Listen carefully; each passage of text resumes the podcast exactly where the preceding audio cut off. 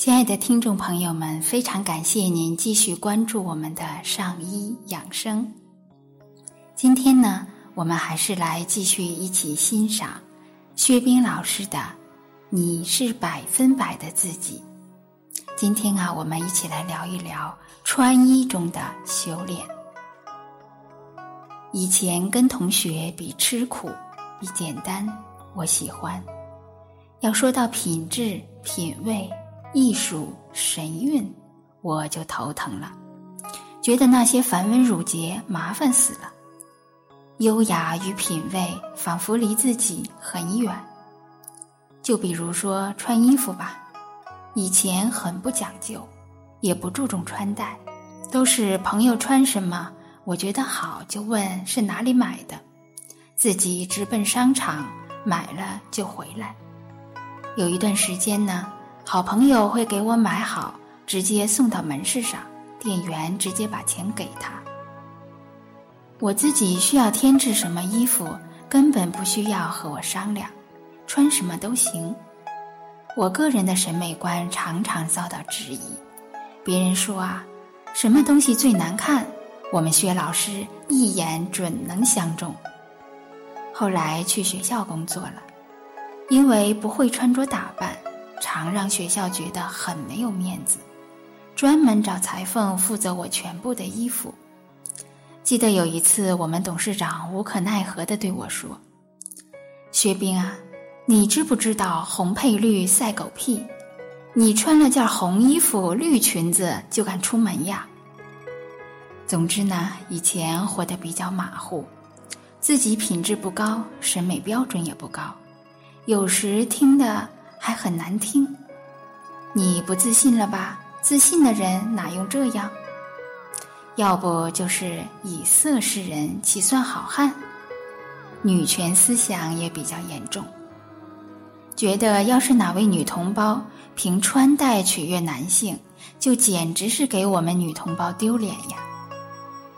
自从重新认识了和自己的关系，知道身体原来是。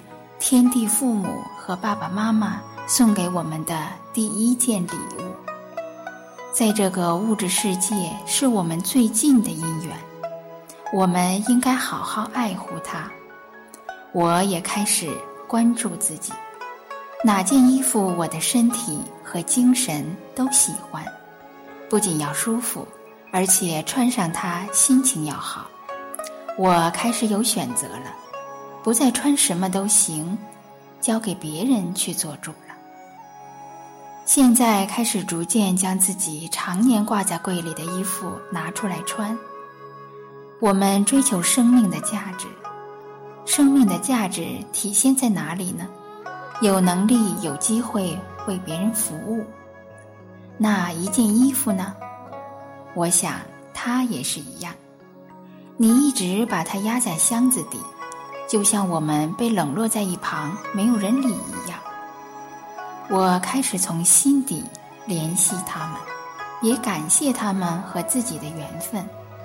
最重要的是，我体会到，衣服可以没有我，可我离不开衣服的帮助，并且也体会到，爱护身体不是空话，爱护万物也不是空话。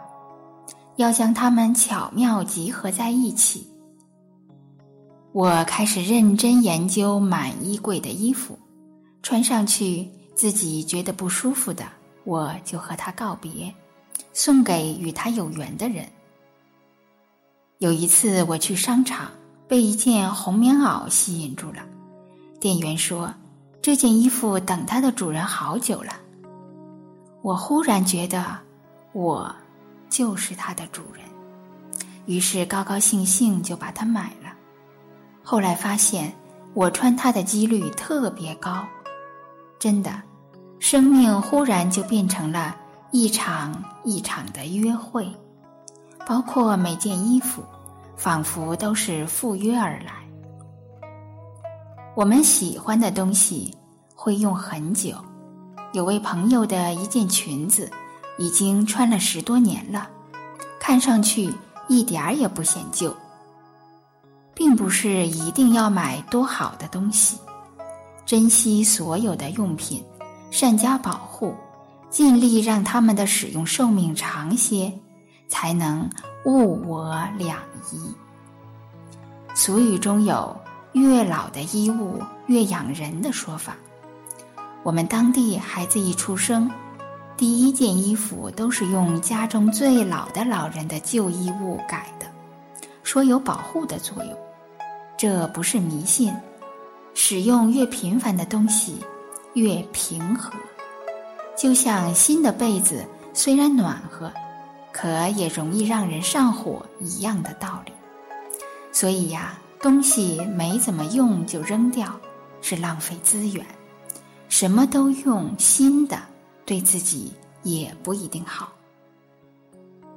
好，亲爱的听众朋友们，今天呢，我们就先分享到这里。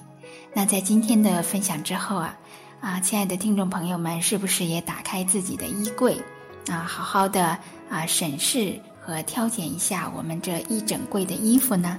嗯，那也要跟他们来一次美好的约会吧。